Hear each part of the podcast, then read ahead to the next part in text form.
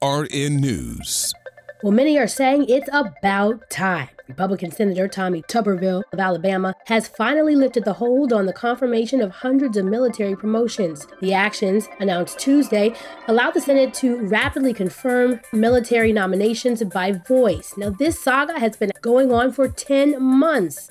Tuberville was protesting against a Defense Department reproductive rights policy that stalled nearly over 450 military nominees and was facing growing backlash from the left and the right. Senate Majority Leader Chuck Schumer described Tuberville's hold as damaging to military readiness. And because military promotions were on hold, it was causing financial issues and impacting military families. Now, he acknowledged the pressure, but he said he had no choice claiming that he actually helped to bolster national security. He did, however, keep his hold on fewer than a dozen four star promotions. For AURN News, I'm Ebony McMorris.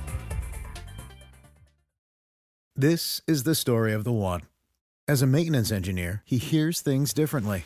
To the untrained ear, everything on his shop floor might sound fine, but he can hear gears grinding or a belt slipping. So he steps in to fix the problem at hand before it gets out of hand. And he knows Grainger's got the right product he needs to get the job done, which is music to his ears. Call, clickgrainger.com, or just stop by.